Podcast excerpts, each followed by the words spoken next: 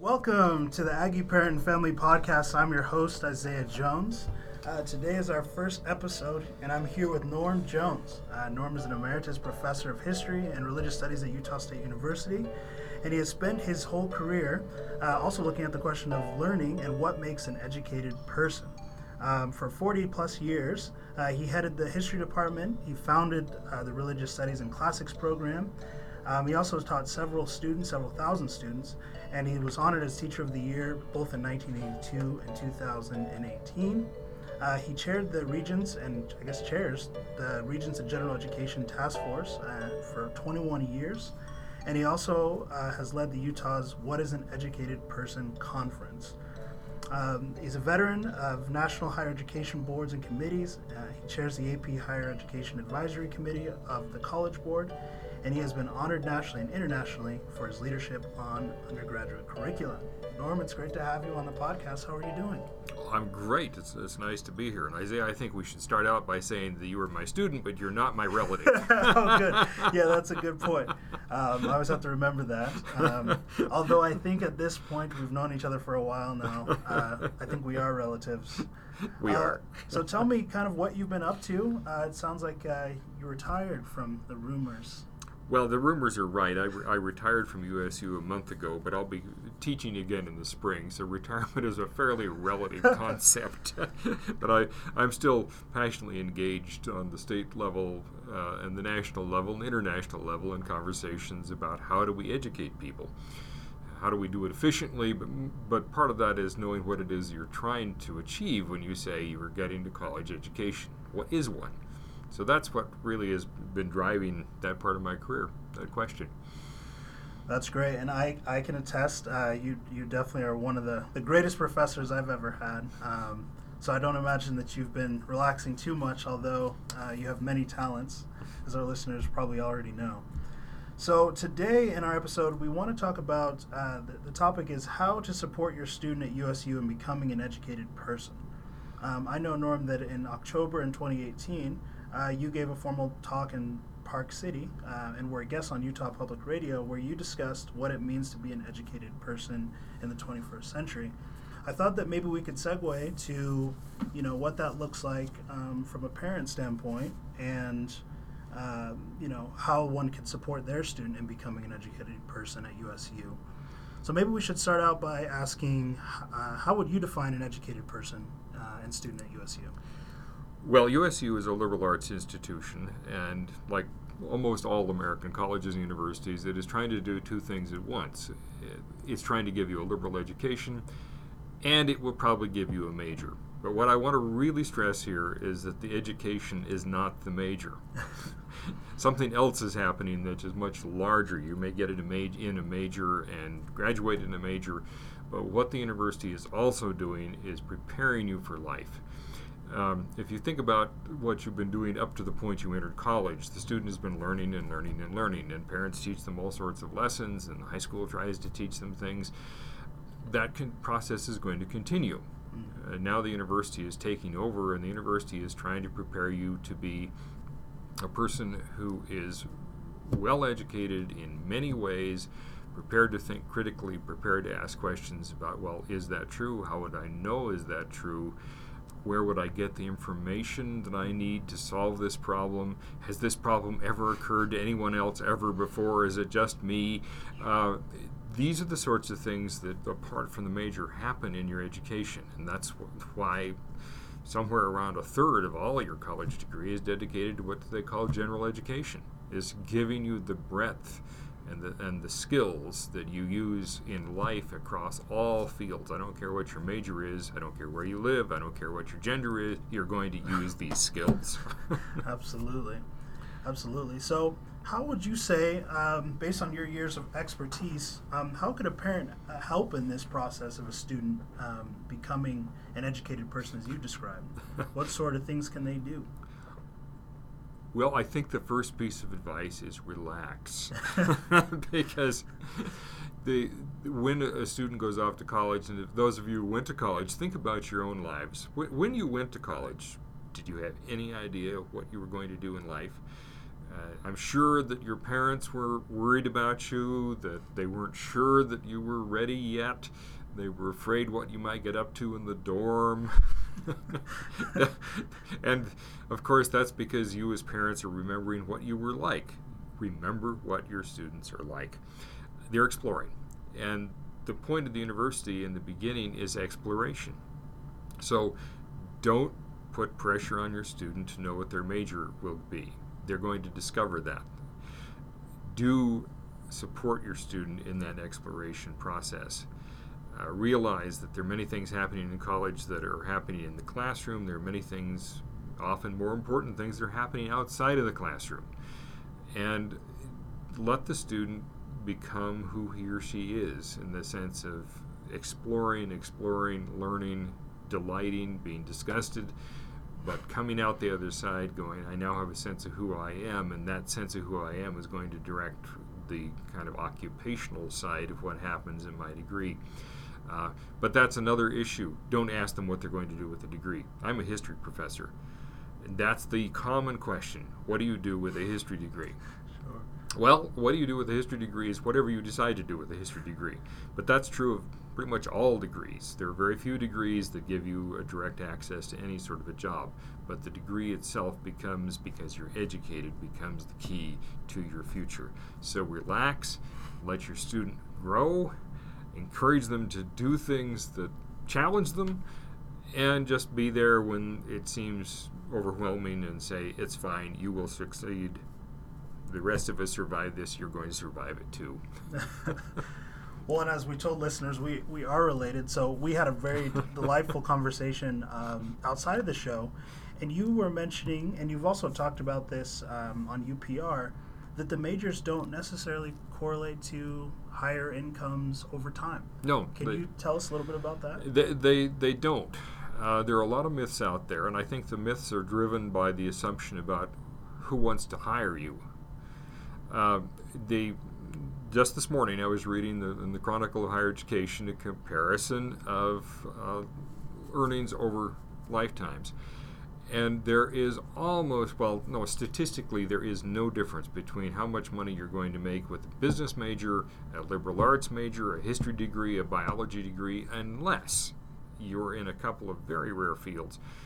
Uh, like petroleum engineers do okay, or at least they did, but I'm not sure in the economy now if that's true. Uh, so there, there are a few that you will start higher. There are a few that you will start lower. Teaching is one of those where across the board, generally, you don't make as much money in the beginning. But if you think about over a lifetime, the major really makes very little difference in terms of your ability to make a living. What we do know is that the college degree makes a huge difference in your ability to make a living. Yeah, that that's super insightful. So I know at USU there is an exploratory major option. Mm-hmm. Would you encourage um, parents to have their students stick with that, and maybe how long, or kind of how did that even come about? Well, we have that precisely because, depending on wh- the time of the day, a third of the students in the university aren't sure what their major really is. Sure. So there are those who declare, "I'm going to become," and I, in my experience, there are five things that the student knows they might become a lawyer, a doctor, an engineer, a teacher, or a nurse. Yeah, sure. that sounds about right. Or, or go into business, but they don't, you know, business is an unidentifiable lump. So right. uh, that almost never works to come in saying I'm going to major in this because as they learn who they are, mm-hmm. as they explore, they discover more and more things that they might like to major in.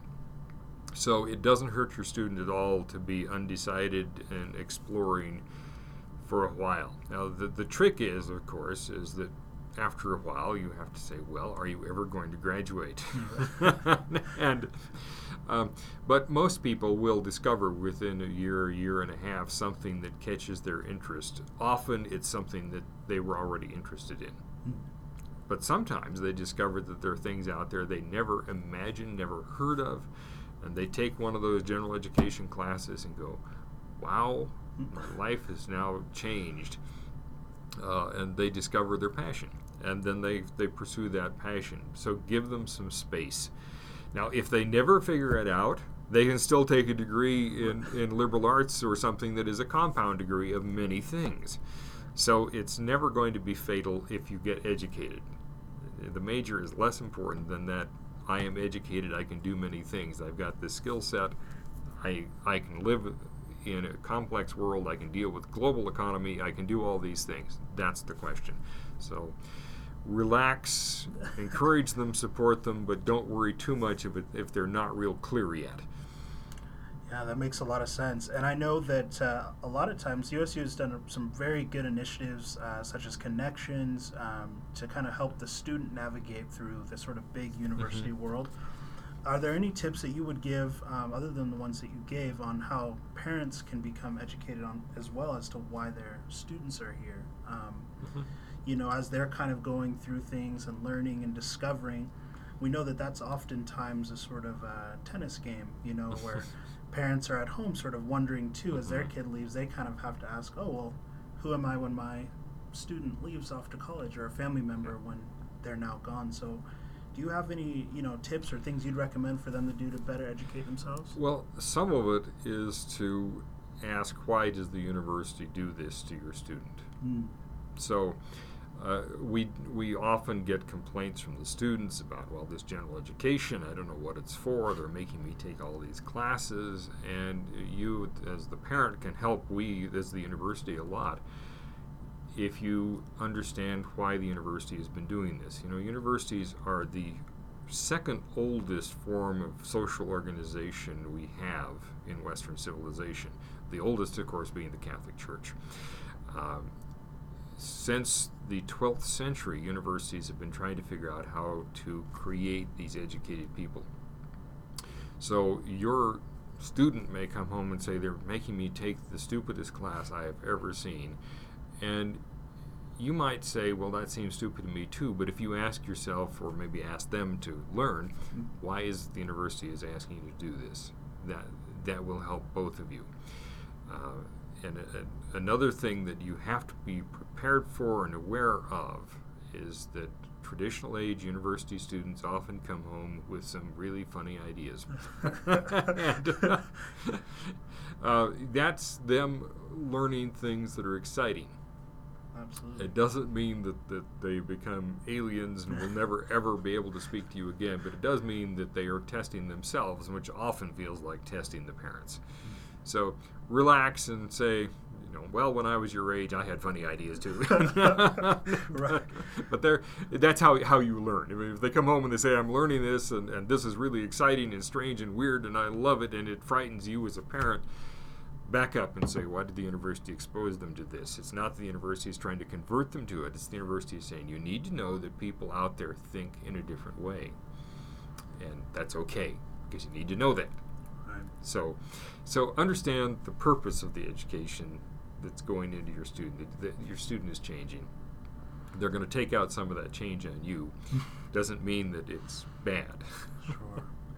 No, that's. I think that's really sound advice, and you know, you had alluded to, and we'll put this in the show notes for everybody. Uh, Norm's talk for uh, UPR, but you had talked a lot about how we, um, you know, who goes to college is changing, Mhm. Um, from gender to to race, uh, different groups, cultural groups, and so it kind of raises the question. It seems, um, you know, what does a, a, an educated, you know, parent or family member look like um, Mhm. in the 21st century? You know, someone who's first generation or, Mhm. you know, doesn't have any background um, in university or college settings. Uh, what would you say, or, or you know, what does that look like? What can they, you know, what can those so, sorts of people do? Parents and family members at home to. Mhm. It's kind of related to the other question, but yeah, what does it look like? Yeah, so who is educated today is so different than it used to be. Um, you know, in 1900, 4% of the American population went to higher education. Now it's about 60%. Uh, in 1970, 20% of the student population was female. Now it's 56% of the student population is female. Uh, and we can go right down the list. I mean, the, the, the people of all races and ethnicities are now participating in higher education at, at much, much higher rates than they were 30 years ago, 50 years ago, certainly 100 years ago. So when we think about who is getting educated, uh, you have to say the entire United States population has an access to education and is increasingly they are taking it. Um, and that means that the curriculum also starts to reflect their needs. So that, that changes education as you have different kinds of people who are in the system. It doesn't mean that they aren't getting educated, but it means that the system has to respond to their needs. So uh, it doesn't, it certainly means that everybody can go, that everybody should go. Uh, that there is no barrier saying you shouldn't be in college because you're X. You know, uh, I'm so old now I can remember when women really were being told, well, you know, teaching, nursing, and how is your typing? Right. Sure, sure. that, that hasn't happened for a very long time, and it's less and less true all the time for everybody. Right. We need educated people of all kinds, and uh, so it's like y'all come. sure, sure. Uh, yeah, and that you know that you I could probably pull it from your previous answers, but um, you know if you could tell a parent or family member, especially those who you know it's their first student who's uh, come to college, you know something to that they could do throughout the process, that four-year process, five, 6 Mhm. in some cases. Um, what would it be? Something to try to do. I know you said you know to relax, but for Mhm. someone who's really new, is there anything that they can actively be doing to be a part of the university community? Yes, uh, there there are. I mean, you can participate with your student. Your student may not want you to participate because we all know what young people are like. Uh, but yes, you, you can become involved, and, and you can you can do all sorts of things. You know, come up, go to a football game. Right. Nothing more beautiful than a fall day in Logan, Utah. But um, but learn with them. I, I think that's maybe the most exciting part of it is learn with them. And you, you, if you've gone to college yourself, you may be rummaging around in the attic in your head, going, "I remember something about that." Uh, but it's an opportunity for you to grow as well. And uh, so, if, if you grow with them in this kind of community mutual learning, it, it will be great. I had a student once who, who wrote me, and she said, 13 years ago, I was in your class, and you said something I never have understood, but now I'm trying to explain it to my seventh grader. Oh, that's great. And, it was a double teaching moment. You know, I got to try and teach her again what it was I tried to teach her all those years ago. Uh, but she clearly was was engaged in helping her student learn, and you can be engaged in helping your student learn as well. So, so take an interest and take an interest and learn with them. That's amazing.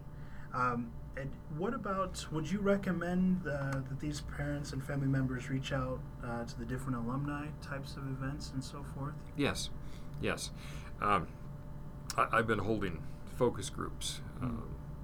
bringing together groups of students that I taught many years ago, and uh, it's been really fascinating to say, well, I haven't seen you since you were 21, but tell me about your life. and in a sense, it's been a, a fabulous conversation because they shared the USU experience. Uh, but they've also now got enough life under their belt that they can look back and they can say, well, this is what it did for me, and this is how my folks helped me, um, or sometimes hindered me. Uh, but but it brings perspective to the, what you were going through. And so, yeah, reach out to the alumni groups, and, and of course, the alumni groups are also fantastic networks. Um, Isaiah, who's interviewing me, became my student because I was talking to his parents, who are alumni, and they said, "You ought to meet our son." So- and that we were related. That's right.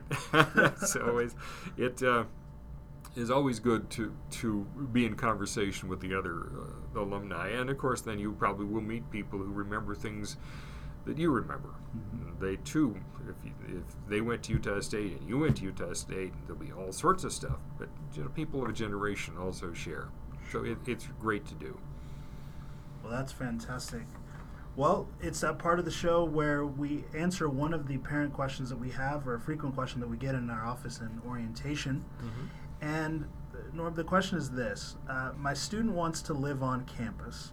What are the benefits to that as it relates to becoming an educated person? Well, that's a great question. Um, one of the things that makes Utah State unique, actually, distinct in a lot of ways, and in, in this region is we really are a campus school. Uh, many of our schools are commuter schools. So they're in larger cities, and people, you know, take the bus or whatever it is, and they drive to campus and they take their classes and they leave. Mm-hmm. And the beauty of being on a campus, you know, the, the quad in the evening is a great thing, but what's really important is that you're with a community of learners. Mm-hmm. And you can become engaged in that community of learners. Some of that community is totally informal. You know, it's ultimate frisbee, it's uh, sitting in the TSC and talking late at night or in the dorm room. Some of it is you can participate in all the, the, the clubs.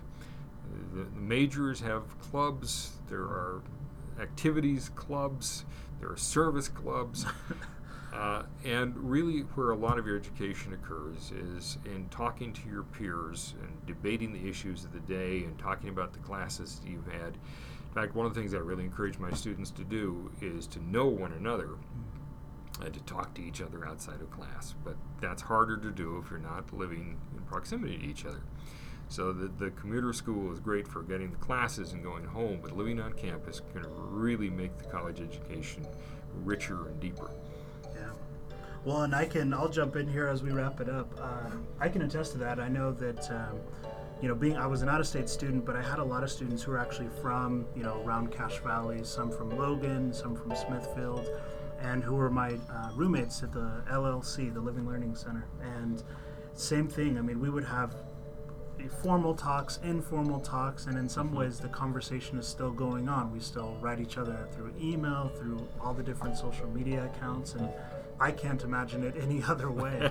so yeah, I definitely, I highly encourage. You were probably the first person from Georgia those people from Smithfield met. that, that is true, and we talked about that deep into the night. So yeah, I definitely encourage um, you know families who can to, to try to have their students uh, live on campus or at least be involved as much as possible with uh, campus activities. So that wraps it up for today's episode. Uh, make sure you like and subscribe. Uh, we'll put a lot of information and resources in the show notes. Uh, and thank you for listening to the Aggie Family Podcast.